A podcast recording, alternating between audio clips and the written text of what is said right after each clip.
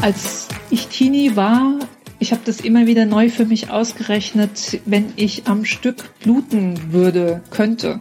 Wie viele Jahre wären das? Und würde ich das dann eintauschen und quasi am Stück alles abbluten, damit ich es hinter mir habe? Das hast du dir als Teenie schon gedacht? Ja, immer und immer wieder habe ich das damals ausgerechnet. Weißt du noch, äh, wie lange am Stück du bluten müsstest, um es auf einen Rutsch zu machen? Ja, ich glaube, es waren immer so ach, knapp sechs Jahre. Oh Gott. Aber es ist ja auch von, von Person zu Person verschieden, wie lange das ist. Da gibt's ja auch keine Normen und so, aber ja, es kommen schon ganz schön viele Jahre zusammen. Hm, aber nicht besonders viel Blut. Also für all die, die Angst haben vor Blut, es ist nicht besonders viel. Hast du das auch mal ausgerechnet? Ja, habe ich. Es sind, glaube ich, nur knapp 40 Liter insgesamt. In ungefähr sechs Jahren knapp 40 Liter Blut. Und das ist ja gar nicht mal so viel. Herzlich willkommen zum Lila Podcast. Hier ist Barbara Streidel und ihr merkt es, ihr fühlt es, ihr spürt es. In dieser Sendung geht's um die Menstruation, um die Tage, um die Erdbeerzeit, um The Curse, wie es im Englischen oft heißt. Ja, neben Petra Mattheis kommen in dieser Sendung jede Menge Expertinnen zum Thema zu Wort. Da ist die Vulva Publizistin Mitu Sanyal, die Journalistin Heike Kleen und die Sex-Podcasterin Linda Becker. Mit ihnen habe ich gesprochen und versucht herauszufinden, ist Menstruation heute im Jahr 2018 immer noch ein Tabu? Wie könnte das gebrochen werden? Wie wird es gebrochen? Es geht um Bücher, es geht um Kunst, es geht um Aktivismus und es geht um private Gedanken zum Thema Menstruation. Da kommt jetzt ihr als allererstes mal ins Spiel. Ihr habt uns in den letzten Wochen jede Menge Textlein, Geschichtlein und auch Gedichte rund um die Tage geschickt. Katrin Rönecke hat die für euch und für mich eingesprochen.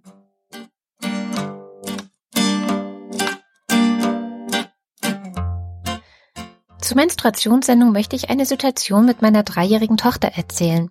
Nicht zum ersten Mal ist meine dreijährige Tochter dabei, als ich meine Menstruationstasse in die Toilette entleere. Sie fragt, ob ich blute. Das kennt sie. Und ich bejahe. Und sie will gucken. Dann sagt sie, Juhu, Blut. Rot ist meine Lieblingsfarbe. Und wendet sich etwas anderem zu. Ich bin ganz gerührt, denn ich habe nicht so einen unbekümmerten Zugang zur Monatsblutung mit auf den Weg bekommen. Und ich hoffe, dass es gelingt, dass es meinen Töchtern anders gehen wird und sie nicht beschämt, sondern selbstbewusst damit und natürlich auch mit allem anderen umgehen werden. Liebe Grüße, Lia.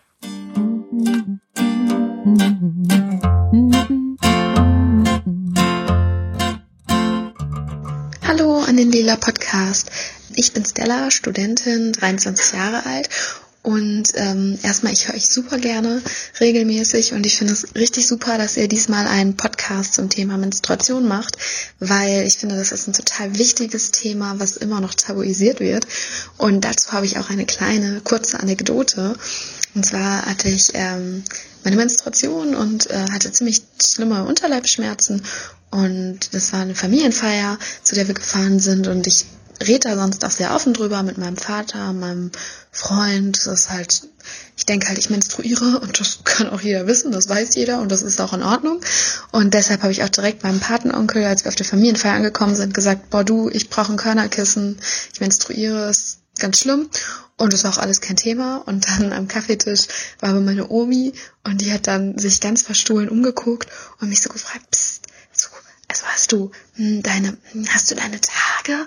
Und ähm, die hat dann ganz still und heimlich mit mir darüber geflüstert und ich fand das eine sehr surreale Situation, weil ich mich sonst wirklich sehr offen mit dem Thema auseinandersetze und ich da nochmal gemerkt habe, wie groß doch dieser Generationenunterschied ist und dass eben früher viel zu wenig über ein Thema gesprochen wurde, was Frauen jeden Monat betrifft und was ganz unterschiedliche Auswirkungen hat.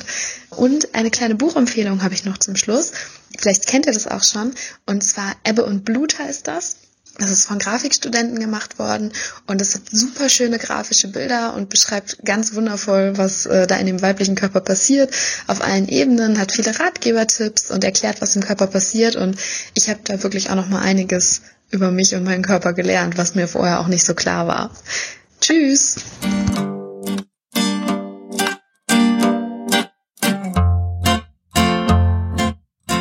Ich finde es super, dass ihr euch mit dem Thema Menstruation beschäftigt. Amüsanterweise stelle ich gerade beim Tippen dieser E-Mail fest, dass das Wörterbuch meines sehr neuen Samsung-Handys dieses Wort gar nicht kennt.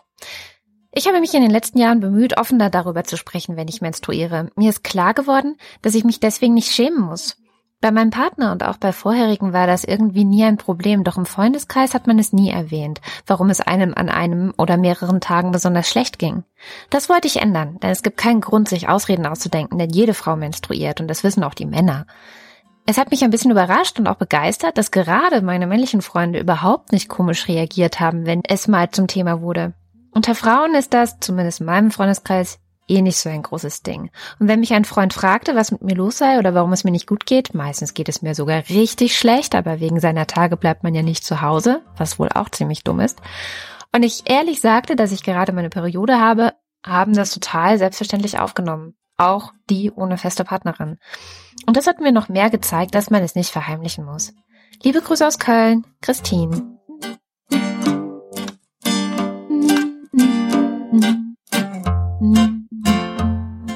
Der Menopausenlimerick.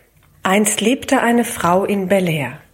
Die bekam ihre Tage nicht mehr. Zunächst fand sie's schaurig, danach war sie traurig. Doch letztlich, da freut sie sich sehr.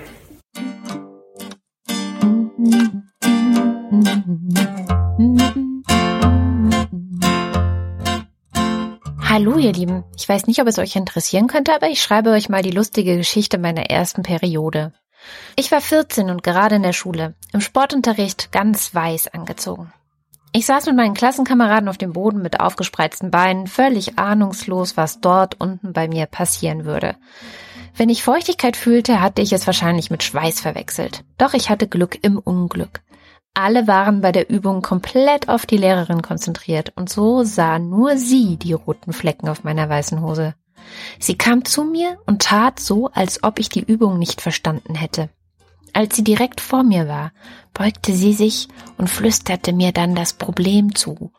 Und rot wie das Blut flüchtete ich schweigend ins Badezimmer. Diese Geschichte erzähle ich heutzutage sehr gern und selbstverständlich ohne Scham, weil ich sie ganz lustig finde. Man sollte sich niemals für etwas schämen müssen, das einfach nur natürlich ist und auch niemanden beißt. Liebe Grüße und danke für jede Folge des tollen Lila Podcasts.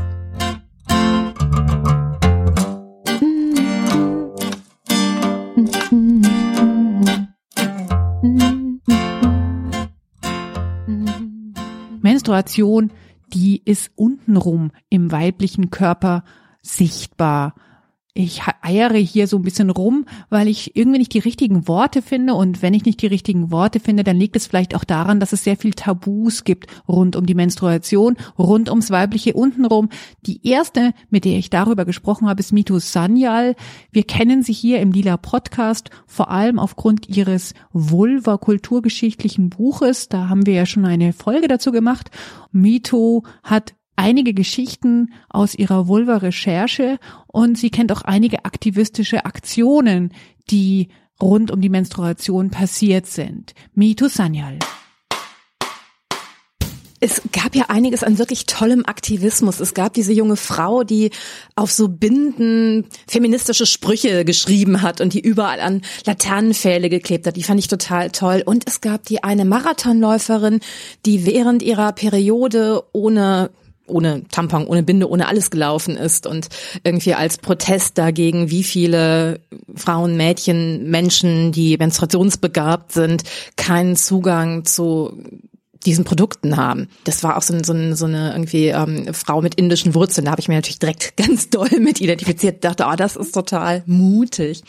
Aha, läufst jetzt auch, ähm, nein, ich frage jetzt nicht, ob du auch ohne, ohne Monatshygiene herumläufst, einmal im Monat. Nein, aber es ist mir tatsächlich ein einziges Mal, und zwar das erste Mal, dass ich eine weiße Hose in der Schule getragen habe, ist es mir einmal passiert, dass ich dann meine Periode bekommen habe und es war sehr beeindruckend. Und das, Aha. so die Geschichten aus unserer Jugend, die wir gerne vergessen wollen. Jetzt hast du gerade Periode dazu gesagt. Ähm, welche Begriffe sind denn so gängig? Also natürlich Menstruation, Periode. Was hast du da für andere Sachen vielleicht noch kennengelernt? Ich sag ja auch meine Tage, obwohl das natürlich ein ganz böser Euphemismus ist, weil es ja so, haha, die Tage, die besonderen Tage und auch die unangenehmen Tage. Also ne, es ist ja der Versuch, das ein bisschen unsichtbar zu machen. In Amerika, in diesem ganzen irgendwie angelsächsischen Kontext, ist es ja the curse. Und das finde ich, ähm, äh, wie soll ich sagen, offen sexistisch. Irgendwie der, der Fluch. Fluch ist on, is on you, the curse is on her. Und ähm, und da ist es in ganz ganz vielen Serien auch, ne, dass die dass die Frauen dann sagen, oh, I'm I'm on, I'm on the curse und also oder I'm on, was natürlich auch I'm on what, ja, also natürlich irgendwie auf meiner äh, auf meiner Menstruation. Hallo, dann sprich es doch aus, es ist nicht wirklich schlimm.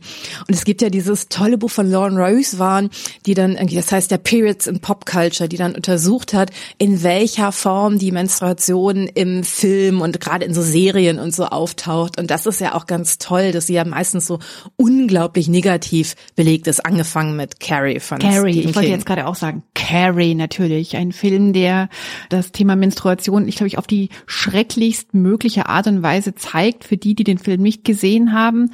Ja, ein Mädchen kriegt ihre Menstruation und ein, und ein Carrie und die ist relativ unwissend von all diesen Vorgängen. Sie ist von ihrer Mutter und von auch sonst niemandem nicht wirklich darauf vorbereitet worden und sie ist auch noch die Außenseiterin in ihrer Klasse und das ist im ich glaube, im Buch passiert es in der Dusche nach dem Schulsport, wo sie da halt plötzlich blutet.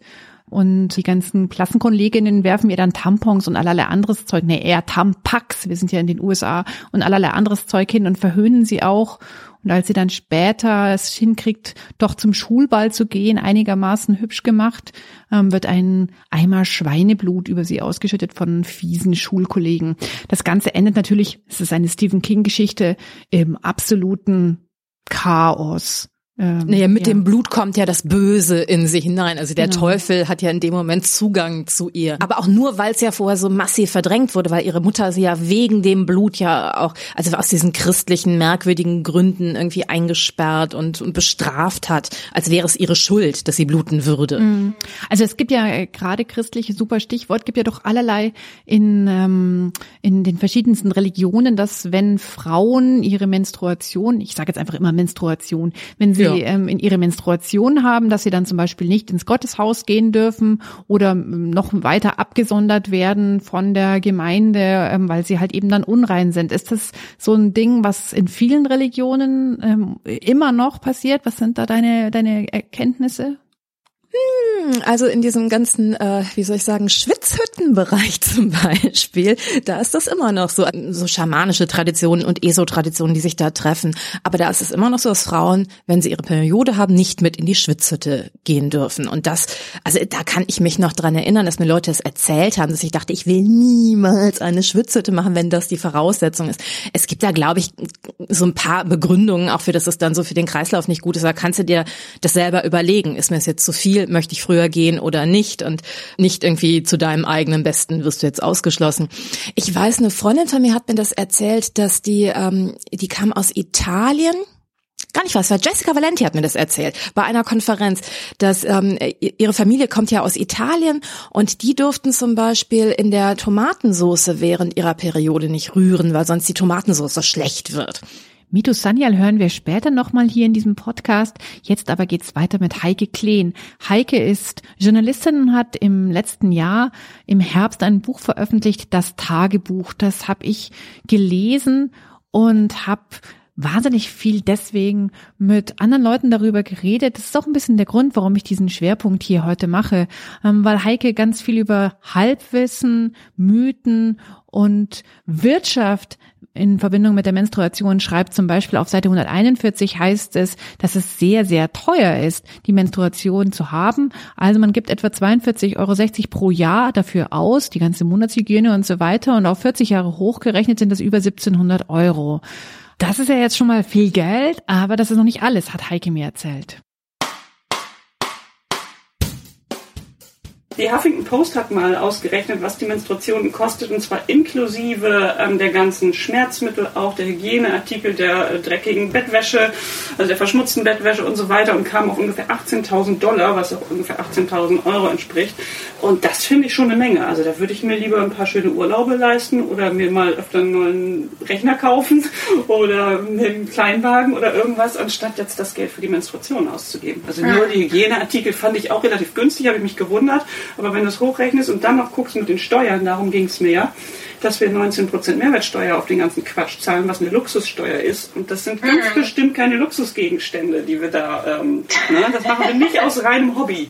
Das mit dieser Steuer, das ist auch ein Thema für Mitu Sanyal. Es gab ja auch letztes Jahr in England die große Debatte darüber, dass die auf ähm, Binden und Tampons eine Luxussteuer draufschlagen wollten. Also nicht eine extra Luxussteuer, sondern irgendwie Binden und Tampons waren ja irgendwie niedriger besteuert und ob die jetzt genauso besteuert werden sollten wie Luxusgüter.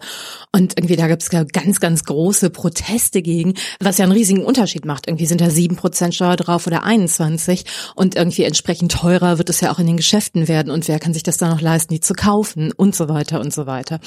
Und sollten wir nicht solche irgendwie Produkte vielleicht steuerfrei verkaufen, aber diese Debatte wird ja natürlich leider nicht geführt. Dass Menstruation nicht nur teuer ist, sondern sogar auch gesundheitsschädlich und sogar tödlich, darüber hat Heike sehr viel in ihrem Buch geschrieben und sie greift auch das Thema Schwitzhütten, von dem Mitu Sanyal ja geredet hat, auf. Bei Heike Kleen sind das eher Menstruationshütten das hat mich auch wirklich schockiert. In Nepal gibt es diese Tradition, die ist offiziell verboten, dass man Frauen in diese Hütten schickt, aber natürlich wird es irgendwo auf dem Land trotzdem gemacht. Das muss man sich vorstellen. Man sitzt da völlig einsam in irgendeiner Hütte. Man kann froh sein, wenn irgendwie jemand vorbeikommt, einem was zu essen bringt und nicht gerade ein Tiger vorbeikommt oder vielleicht nur vergewaltigende Männer. Ich übertreibe jetzt ein bisschen, aber es ist ja auch wirklich so, dass man da Angst haben kann natürlich und dass man einfach ausgeschlossen wird, nur weil man seine Tage hat in Indien, dass Frauen vor der, Schla vor der Haustür schlafen, anstatt es sich besonders besonders gemütlich zu machen und nochmal eine Decke und eine Wärmflasche drüber, dann dürfen die keine Lebensmittel anfassen, weil die angeblich ja dann alle verdorben sind. Und was mich so erschüttert hat, das, also Frauen, da, die haben ja kein, auch in Indien gerade, viele Frauen haben keine Hygieneartikel, die nehmen also alte Stofflappen und wenn die dann ihre Tage nicht mehr haben, anstatt diese Stofflappen zu waschen und vielleicht zum Trocknen in die Sonne zu hängen, verbuddeln sie die irgendwo und holen sie nach vier Wochen wieder raus. Da können wir uns vorstellen, was damit passiert. Dieser alte Stofflappen würde irgendwo hängen an einer Wäscheleine und der Schatten von diesem Stofflappen würde auf einen Mann fallen, dann ist dieser Mann verflucht. Das glaubt man in manchen Regionen. Und ja. aus diesem Grund sind die so schamvoll und so, müssen das alles so verstecken und da kommt es zu ganz vielen Krankheiten bis hin zur Unfruchtbarkeit, weil die Frauen eben nicht anders mit dem Thema umgehen können und auch nichts zur Verfügung haben. Da gibt es einen ganz tollen Mann, über den schreibe ich auch, da gab es auch mal eine Reportage drüber, der eine Bindenmaschine erfunden hat, dass auch Frauen in ganz armen Teilen der Welt sich auf ganz einfache Weise Binden selbst pressen können, die fast gar nichts kosten und die dann auch wirklich hygienisch sind. Und das äh, ist eine ganz tolle Geschichte. Und der hat richtig kämpfen müssen, um dieses Unternehmen durchzudrücken. Inzwischen ist er total erfolgreich und also es gibt unglaubliche Geschichten rund um das Thema. Nun ist die Menstruation nicht nur in Nepal in einer Menstruationshütte etwas Gefährliches, sondern sie kann auch hier für Sorgen sorgen und zwar aufgrund der Monatshygiene. Die meisten Produkte, die angeboten werden, sind nämlich gar nicht so ohne. Mito hat mir erzählt, sie hat mit Studentinnen mal Monatsbinden seziert und festgestellt, dass in den meisten Produkten eigentlich Plastikfolien drin sind, weil damit das Blut nicht durchsickern kann. Allerdings ist der Nebeneffekt davon, dass natürlich viele gemeine Bakterien da sich ansiedeln können. Ja, Mito hat einen anderen Plan ich, also ich benutze ja die, diese irgendwie Kulmine-Binden, also das sind so, so selbstgenähte, aber nicht von mir genähte, weil ich ja selber nicht so toll nähen kann. Irgendwie, ich kenne ganz viele Leute, die total glücklich mit diesen Menstruationsschwämmchen sind. Eine Freundin von mir hat sich eine Mondtasse gekauft und liebt ihre Mondtasse sehr. Also es gibt ja unterschiedliche Formen, die wir benutzen können und darüber lernen wir zu wenig. Zum Beispiel auch an den Schulen. Also die inzwischen muss es ja Aufklärungsunterricht in Nordrhein-Westfalen geben, auch schon an den Grundschulen und die haben dann den Schülerinnen so ein Paket mitgegeben und da waren dann natürlich so die bekannten Produkte drin, aber natürlich nur die bekannten Produkte. Es gab keinen Hinweis darauf, dass es auch Alternativen dazu gibt. Menstruation ist aber natürlich nicht nur ein Punkt in unserem Alltagsleben, naja, ein ziemlich großer Punkt, eher ein riesengroßer Punkt, ein Klecks, ein Fleck. Menstruation ist auch ein Thema in der Kunst. Eine Frau hat mal ein Bild mit Menstruationsblut von Herrn Trump gemalt, nachdem er ja so was Doofes gesagt hat zu irgendeiner Moderatorin, die ihn wirklich gegrillt hat, hat er nur gesagt, ah, blood was coming out of her, so nach dem Motto, die hatte doch eh irgendwie ihre Tage und Blut überall und so. Das war die einzige Art und Weise, wie Trump sich wehren konnte gegen eine klügere Frau. Und daraufhin hat eine andere Künstlerin dann ein, Blut, ein Blutbild gemalt. Das fand ich ja schon sehr witzig. Wir dürfen in dem Kontext Marina Abramovic nicht vergessen. Niemals. Sagt Mitu Sanyal. Marina Abramovic hat ja ganz, ganz viel irgendwie über so Genital- oder Sexualmagie gemacht und da taucht natürlich Menstruationsblut auch immer wieder auf, weil es ein ganz wichtiger magischer Saft ist, irgendwie mit dem man, also tu ein paar Tropfen Menstruationsblut deinem Liebsten in seinen Tee oder was auch immer du ihm geben wirst und er wird dich für immer lieben. Oder irgendwie nimm ein bisschen Menstruationsblut und schmier es deinem Kind auf den, auf die Stirn, irgendwie wenn es in die Welt hinausgeht, dann wird es geschützt sein vor dem bösen Blick. Und also in diesem Balkan Erotic irgendwie, ähm, da findet man ganz, ganz, ganz viele Sachen. Nicht nur über Menstruations irgendwie Magie. Also da gibt's auch irgendwie Magie des Penis, Magie irgendwie insgesamt der Vulva und, und, und. Aber irgendwie gerade diese Menstruationsmagie habe ich sehr, sehr gemocht darin. Vor ein paar Jahren hat ja Petra Collins bei American Apparel dieses T-Shirt gemacht, wo sie irgendwie eine Vulva dargestellt hat und A, irgendwie behaart, B hat sie irgendwie onaniert dabei, also das gab so eine Hand, die irgendwie an der Klitoris war. Und irgendwie diese Vulva hat auch noch menstruiert. Und das wird natürlich sofort massiv irgendwie mit Protesten überzogen, aber gleichzeitig hat dieses T-Shirt Petra Collins auch bekannt gemacht. Ich muss tatsächlich sagen, dass diese Ausstellung von Petra Matthais, äh, dieses BAM-Projekt von Petra Matthais für mich nochmal ein Augenöffner war, weil ich kenne Menstrual Art eigentlich eher so aus dem ganzen 70er Jahre Kontext. Also sowohl in der Literatur, in diesem ganzen Écriture Feminin, dieses ich schreibe, weil ich fließe, ich schreibe mit meinem Blut, das Blut auf dem Text. Und das war zu dem Zeitpunkt total wichtig und sinnvoll. Und ich habe das auch verstanden, aber wenn man das mit der historischen Distanz liest, hat es sowas extrem biologistisches und und halt auch etwas ähm, fast äh, ja so Frauenmythologisierendes, was ich unangenehm fand. Und dieses Bam Projekt, also einfach der Name Bam ist halt irgendwie so viel radikaler und es hat halt dieses verniedlichende nicht und das mochte ich total gern daran, weil es einfach dieses ganze Thema in eine neue Zeit geholt hat, obwohl es dabei ja auch diese ganzen Anlehnungen an zum Beispiel auch so mythologische Motive gab. Bam, Become a Menstruator, das ist das Projekt von Petra Matthais. Sie ist 1967 geboren und hat 2017 eine Ausstellung im Museum der Bildenden Künste in Leipzig gemacht, eben um Menstruation. Der Körper ist wie ein roter Faden durch alle ihre Arbeiten, sagt sie selber. Seit 2015 hat sie sich ganz viel mit Menstruation befasst, also einer Unterart der Körperkunst. Wir kennen sie ja schon aus Teenie-Tagen, wo sie ausgerechnet hat, wie viele Jahre am Stück sie bluten müsste, um das Thema Menstruation auf einmal abzuhaken mit dieser Geschichte, dass ich als Teenie das immer schon ausgerechnet habe, da sieht man ja, dass das schon auch was war, was mich beschäftigt hat, aber für das ich eben noch keine andere Ausdrucksmöglichkeit hatte. Und als ich dann 2013 anfing, bin ich erstmal echt sauer geworden. Also einmal auch auf mich selber, auch, aber auch auf quasi meine Umgebung, weil ich so das Gefühl bekam, dass das immer noch was ist, worüber man eigentlich nicht reden soll. Also so die Reaktion, wenn die, die Freunde, Freundinnen mitbekommen haben, dass ich mich jetzt schwerpunktmäßig mit Menstruation beschäftige, war schon sehr oft erstmal so den Schritt zurückweichen. Wie hast du dann darauf reagiert? Bist du dann ihnen nachgegangen oder? Im Prinzip ja, also nicht gleich, aber aber dadurch, dass ich mich so intensiv damit beschäftigt habe und auch alles Mögliche an, an Literatur darüber gelesen habe, natürlich auch wahnsinnig viel im Netz geguckt habe, tauchte es bei mir eben immer wieder auf und ja. Jetzt muss ich zwischendurch mal fragen, ist denn deine Kunst für dich etwas, mit der du dich selbst vor allem ausdrückst? Oder hast du dann manchmal, das passt nämlich oder würde hier an dieser Stelle sehr gut passen, sowas wie auch eine, mm, so einen politischen Wechselwunsch, ein Revolutionsgedanken dabei? Also grundsätzlich nein, es ist nicht so, dass, dass die Kunst sich um, um meine Gefühle dreht oder meine Kunst sich um meine Gefühle dreht, die ich ausdrucken möchte.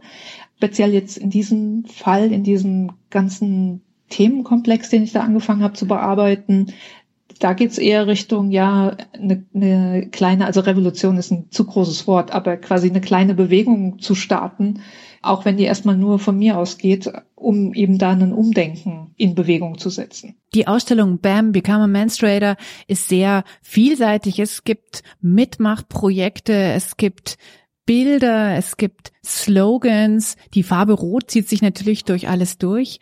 Ich wollte erst mal wissen, wie kann man nicht mehr vorstellen, dass eine Künstlerin sich an so ein riesengroßes Thema heransetzt? Wo fängt das an? Angefangen habe ich, indem ich mich überhaupt erstmal noch umgeschaut habe, was gibt's für Euphemismen zur Periode, zur Menstruation, weil das ja doch ein sehr spannendes Thema ist, mit welchen Worten wir versuchen, das zu umschreiben und quasi welche Umwege und Ausflüchte man, man geht. Und teilweise sind die ja schon auch sehr herabwertend, aber teilweise sind sie auch unheimlich spannend die Art, wie, wie da die rote Farbe umschrieben wird oder das rote, das Blut umschrieben wird. Also das war und dann natürlich Skizzen. Klar, das geht Hand in Hand dann, dass ich äh, diese Worte auch sofort versucht habe in Bilder, aber auch in tatsächliche Worte oder in kurze Sätze, Statements und sowas umzuschreiben. Du sitzt dann wahrscheinlich an einem Tisch, hast sehr viel im Kopf von dem, was du schon recherchiert und gelesen und, gele und gesehen und gehört hast. Und dann fängst du an, mit dem Stift zu malen, zu, zeichnen, zu skizzieren. Genau. Ist es eher ein Bleistift oder sind es farbige Stifte oder hattest du fünf verschiedene Rottöne und einen Bleistift? Ich habe tatsächlich für dieses Projekt hm, also nur noch mit roten Stiften gearbeitet. Alle möglichen Rottöne, habe auch verschiedenes ausprobiert, auch bis rein ins Braune hinein, habe dann relativ früh für mich eben den Rotton festgelegt, den ich am besten finde weil ich ein lebendiges Rot haben wollte, weil jeder, der sich meinen Finger geschnitten hat, weiß ja, dass tatsächliches Blut irgendwann braun wird und dann irgendwie so stumpf wird von der Farbe her. Also habe ich relativ früh mir ein Rot ausgesucht, was möglichst lebendig und und schön rot, also in meinem Empfinden schön rot ist und mit der Zeit habe ich mir ein ganzes äh, Arsenal an, an Stiften in dieser Farbe angelegt. Und wie ist es dann weitergegangen? Die Rottöne wuchsen auf deinem Schreibtisch und du hast dann ähm, für jedes für jedes Jahr deiner privaten Menstruationsgeschichte ein Motiv entwickelt. Also ich bewundere ja deine Erinnerungskapazitäten da. Hast du da immer Ta Tagebuch über die Tage geführt? Entschuldigung, der blöde Karlauer. ja, habe ich. Also äh, es gibt ein paar Jahre, die habe ich natürlich erfunden, weil ich sie nicht komplett dokumentiert habe, aber dadurch, dass ich seit vielen, vielen, vielen Jahren immer aufschreibe und auch die Kalender aufgehoben habe, konnte ich quasi recherchieren, wann ich welche Periode hatte, beziehungsweise in welchem Jahr wie viele. Und äh, ja, ich habe dann zu jedem Jahr ein Motiv entworfen. Und am Anfang, wie gesagt, waren das Motive, die mit den Euphemismen zu tun hatten. Aber dann kamen eben auch die Sachen dazu beim Arbeiten, wo ich mir Wortfetzen, Statements, die sich damit beschäftigen oder die, die versucht haben auszudrücken, wie man anders mit diesen Menstruationstabu umzugehen. Und zum Beispiel dann natürlich auch solche Geschichten wie das mit der Baubo. Das hat euch Mitu ja auch nochmal schön erzählt in eurer Sendung, die ihr hattet über die Vulva. Die Vulva mhm. rettet die Welt. Äh, mhm. Diese Baubo habe ich natürlich auch verarbeitet. Es gibt da eine Szene aus dem Faust. Die Baubo kommt allein, sie reitet auf dem Mutterschwein. Das ist zum Beispiel genau. ein Motiv, das ich dann auch sozusagen mir vorgenommen habe und du, du hast eben dann eine Baubo, eine, also meine Version davon auf einem Wildschwein reitend. Die Begriffe hattest du, du hattest diese Jahre, also diese Jahresbücher, nenne ich das jetzt einfach mal? Ja, ich habe äh, ganz viele unterschiedliche Versionen eines Uterus gemacht, quasi Uteri. Ich hoffe, das ist der richtige Plural. Klingt auf jeden Fall sehr lateinisch. Und äh, zum Beispiel, weil dieser Uterus ja schon irgendwie sowas wie ein Alien ist, hatte ich dann irgendwann die Idee, ich, das ist mein Utarian, beziehungsweise ich bin ein Utarian, weil ich einen Uterus habe.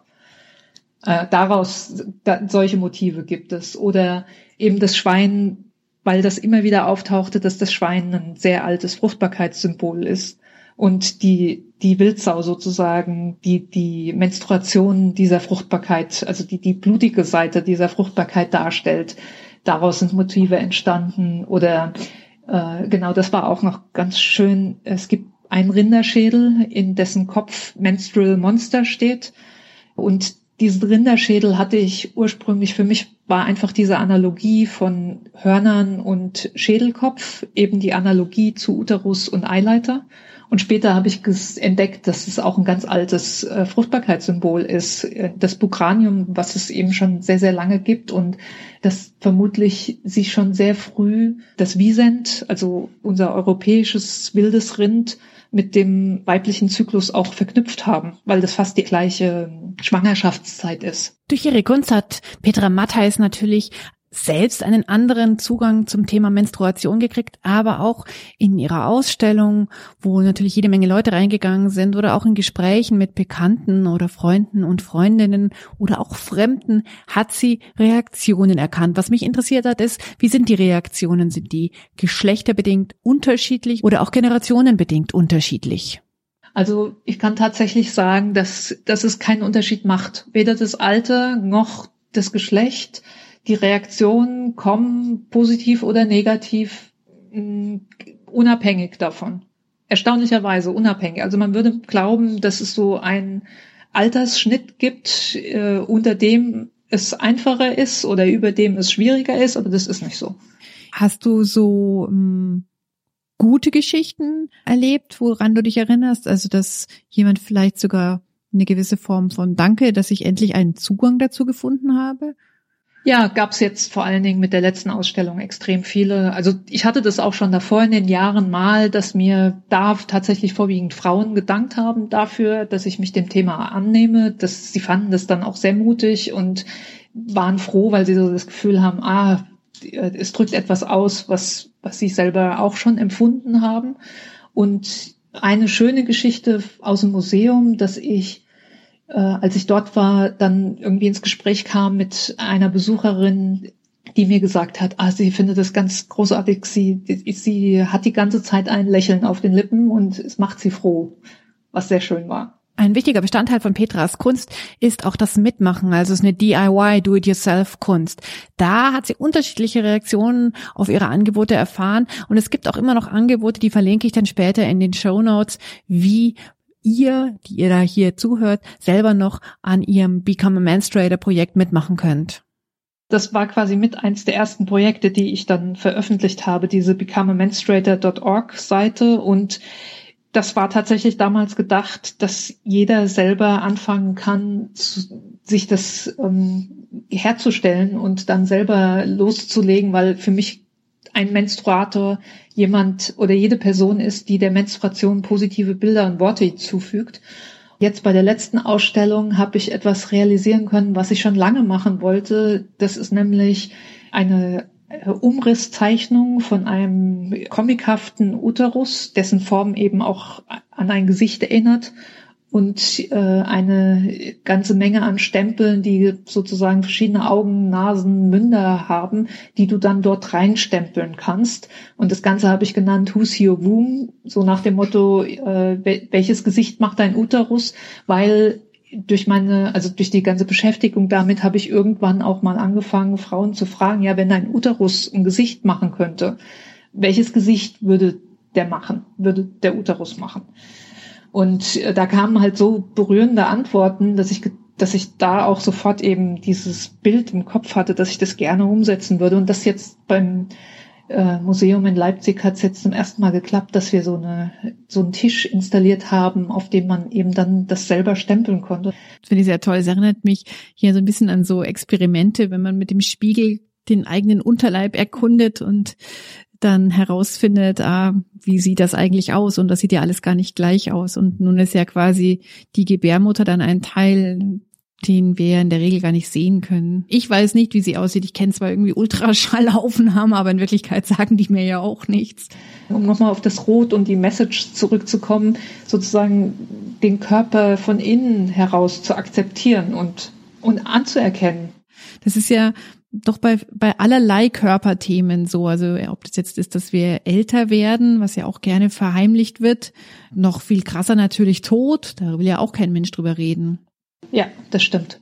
Das stimmt. Mhm. Deshalb eins der Motive ist auch der Uterus quasi so, so dass er etwas aussieht wie ein mexikanischer Totenschädel, weil eben natürlich die Gebärmutter und der Tod auch ganz oder Tod und Leben dann ganz eng zur Gebärmutter dazugehören. Ja. Da passt die Birne wieder. Der Totenschädel, der ist doch auch so birnig.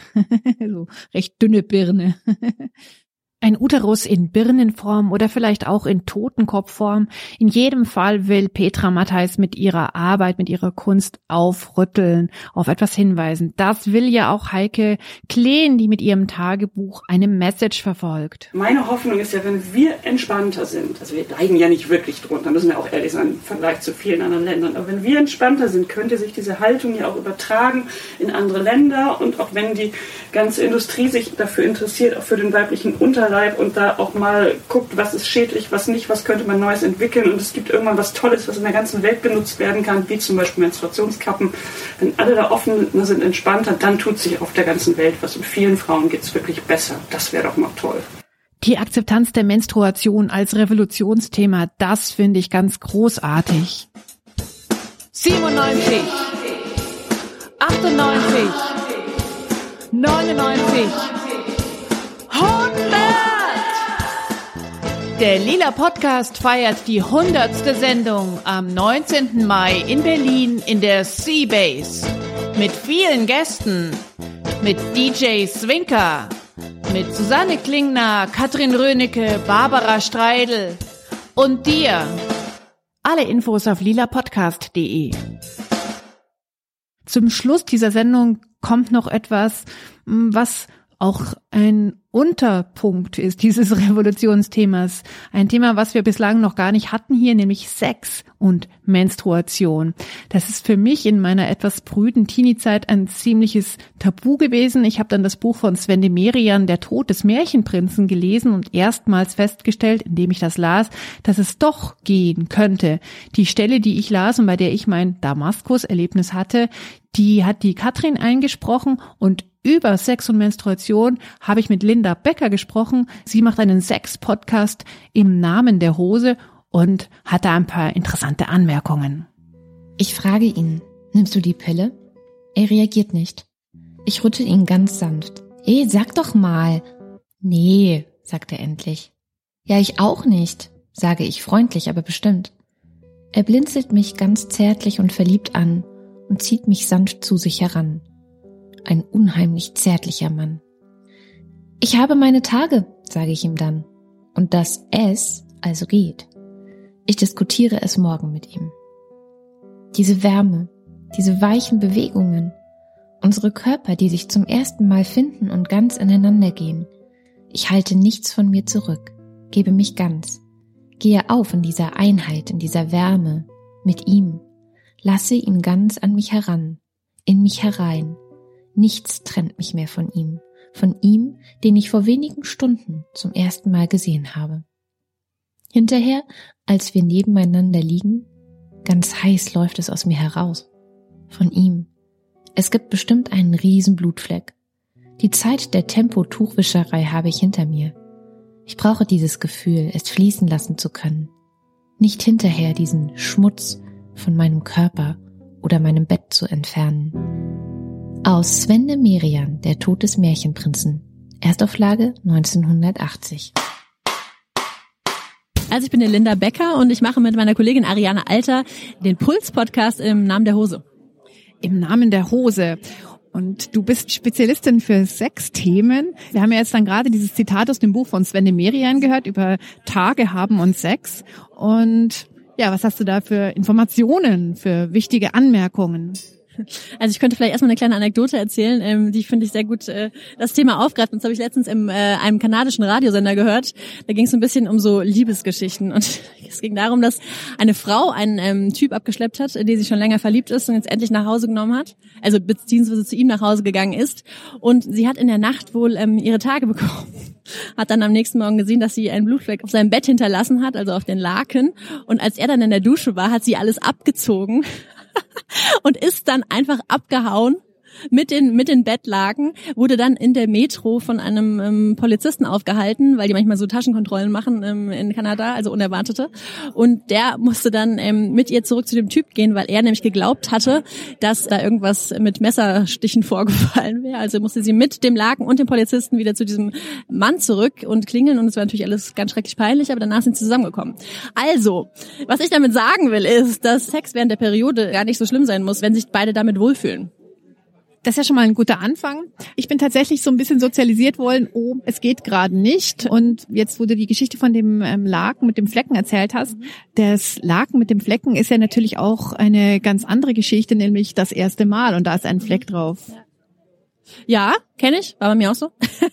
ähm, aber finde ich jetzt, also klar ist man da, glaube ich, wenn man jung ist, hat man da totales Schamgefühl und findet das ganz schrecklich mit dem Blut. Aber ich meine, so what, da ist halt ein bisschen Blut drauf. Also kann man einfach auch nichts gegen machen. Ist dann halt einfach so. Ich glaube, je mehr man darüber redet, desto weniger schlimm ist es. Wir hatten durch den Podcast auch schon mal eine Umfrage gemacht unter ähm, jungen Mädchen und jungen Typen. Und die Mädels waren alle so, ja, nee, ich habe da eigentlich nicht so richtig Lust drauf und das ist mir ein bisschen peinlich. Also nur wenn der Typ nichts dagegen hat. Und die Typen haben halt einfach alle gesagt, ja, finde ich jetzt nicht so schlimm, mein Gott, dann wäscht man das halt oder ist jetzt einfach nicht so, ist vielleicht nicht so mein Ding, aber wenn sie halt Bock drauf hat, machen wir das. Also denen war das alles gar nicht so peinlich. Ich glaube, man muss mal ein bisschen anfangen, da ein bisschen Abstand, glaube ich, zu seinem Schamgefühl zu bekommen, weil ähm, im Endeffekt ist das ähm, einfach ganz normal. Nein, Menstruation, das ganze Thema ist ja extrem verbunden mit Schamgefühl, wobei äh, könnte man ja auch sagen oder könnte Frau ja auch sagen, eigentlich ist es ganz super, weil ähm, Menstruationsblut, äh, erstens mal ist alles super durchblutet, zweitens mal ist alles super geschmiert. das heißt, es könnte eigentlich doch viel besser laufen. Ist das so ein Generationending, dass jetzt die jetzt heranwachsende Generation vielleicht ein bisschen lockerer damit umgeht, als es vielleicht die Müttergeneration war? Einerseits ja, man redet ähm, mehr über Sexualität, aber ich glaube, dass nicht, dass es nichts ändert, was mit der Scham zu tun hat, weil dadurch, dass es auch, auch sehr viel Pornos ähm, gibt und sehr viel Sexualität ja sehr greifbar ist, auch im Internet, die wird immer so sehr schön und so sehr ästhetisch dargestellt und sehr rein. Und da passt Blut halt gar nicht dazu. Ja, und deshalb glaube ich nicht, dass es bei den jetzigen jungen Frauen oder jungen Männern irgendwie weniger ein Tabuthema ist, nur dass man jetzt vielleicht ein bisschen mehr darüber redet. Also geiler ist es trotzdem nicht, das Blut, ne? So. Wie nennst du es eigentlich? Menstruation? Meine Tage haben oder so. Oder ich blute wie ein Schwein. Gott, nee, aber Ahnung. Was sagst du? Sag, ja, also sag ich halt immer so ein Scherz. Aber das ist ja auch wieder sowas, wo man, also wer da wirklich, glaube ich, mal, man blutet halt ein bisschen. Das ist ja jetzt auch kein Ding. Also ich, ich blute da ja jetzt nicht aus. Also ich, keine Ahnung, ich benutze vielleicht so fünf Tampons am Tag oder sowas. Oder manche haben ja auch diesen, äh, wie heißt das jetzt immer, diese Menstruationstasse. Und ist ja jetzt auch nicht so, als würde man da literweise Blut verlieren. Man blutet halt ein bisschen, mein Gott, so, ja. Und es gibt tatsächlich übrigens auch eine Möglichkeit, wie man ähm, Sex haben kann, ohne dass man ähm, groß ja, rumschweint. Ähm, es gibt ähm, dieses, es gibt ein Menstruationsschwämmchen und meine Kollegin Ariane hatte letztens in der Podcast-Folge erzählt, dass sie das quasi benutzt und äh, während sie ihre Tage hat, ist es ein bisschen anfeuchtet und dann ähm, reinschiebt und dann füllt sich das halt äh, mit Blut und man kann halt trotzdem Sex haben, ohne dass dabei was rauskommt. Und ich muss auch wirklich sagen, ich finde, dass Sex während der Periode entspannt. Also ich habe da beispielsweise, und das ist äh, ja auch nachgewiesen, dass man im untenrum einfach lockerer wird, ja, und dann einfach nicht mehr diese ja, Menstruationsschmerzen hat. Ich muss auch sagen, ich bin während meiner Tage auch relativ horny, wie man so schön sagt in unserer Generation. Horny sein während der Menstruation. Ich bin echt froh, dass es Podcasts wie den von Linda Becker gibt oder auch Bücher wie das von Heike Kleen. Ideen wie die von Mito Sanyal und die Kunst von Petra Matthijs. All das ist gut, um das Tabu der Menstruation zu brechen. Mir ist noch aufgefallen, dass es wenig Musik rund um das Thema Menstruation gibt. Also in Wirklichkeit kenne ich keinen Song und deswegen habe ich einen gemacht. Zuerst war der so ein bisschen Bossa Nova mäßig. Das klang so, aber das war viel zu cheesy. Und dann habe ich ihn eher so wie einen Bright Eyes Song gemacht. Hört mal rein. Was ist soweit? Ich seh's im Spiegel, meine Erdbeerzeit. Nimm ich das rote Kleid, nicht das helle fleckenlos. Klar ist soweit, meine Tage, meine Erdbeerzeit. Nimm mir die Freiheit, was anderes einfach los.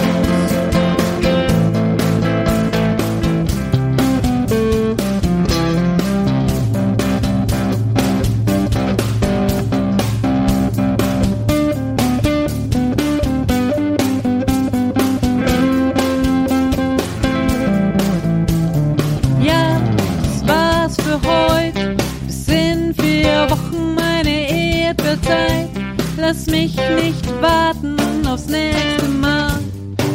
Sorgenfrei.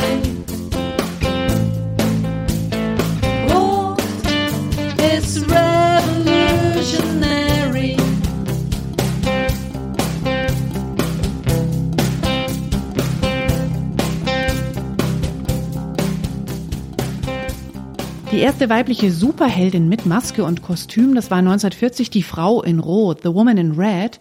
Sie kam als normaler Mensch zur Welt und ich glaube, sie hatte auch ihre Tage. Hey, die heißt The Woman in Red. Natürlich gibt's keine Monatsbindenbildchen in den Comics.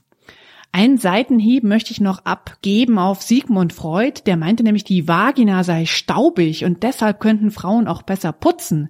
Ich habe das in Catherine Marsals Buch Machonomics gelesen und da freut es mich echt sehr, dass Frauen viele Jahre ihres Lebens diesen vermeintlichen Staub rot färben, den vaginalen, und hoffentlich nicht gleich wegputzen. Wenigstens nicht immer und nicht alle. Last but not least der übliche Appell an eure Unterstützungsbereitschaft. Spendet, PayPal, Patreon und schreibt uns mit Geld und guten Gedanken könnt ihr den Lila Podcast am Leben erhalten und noch öfter und besser hören lassen, machen. Am Mikrofon verabschiedet sich jetzt Barbara Streidel. Hinweise zu Spendenmöglichkeiten und jede Menge Links findet ihr auf unserer Website beim lilapodcast.de. Bis bald!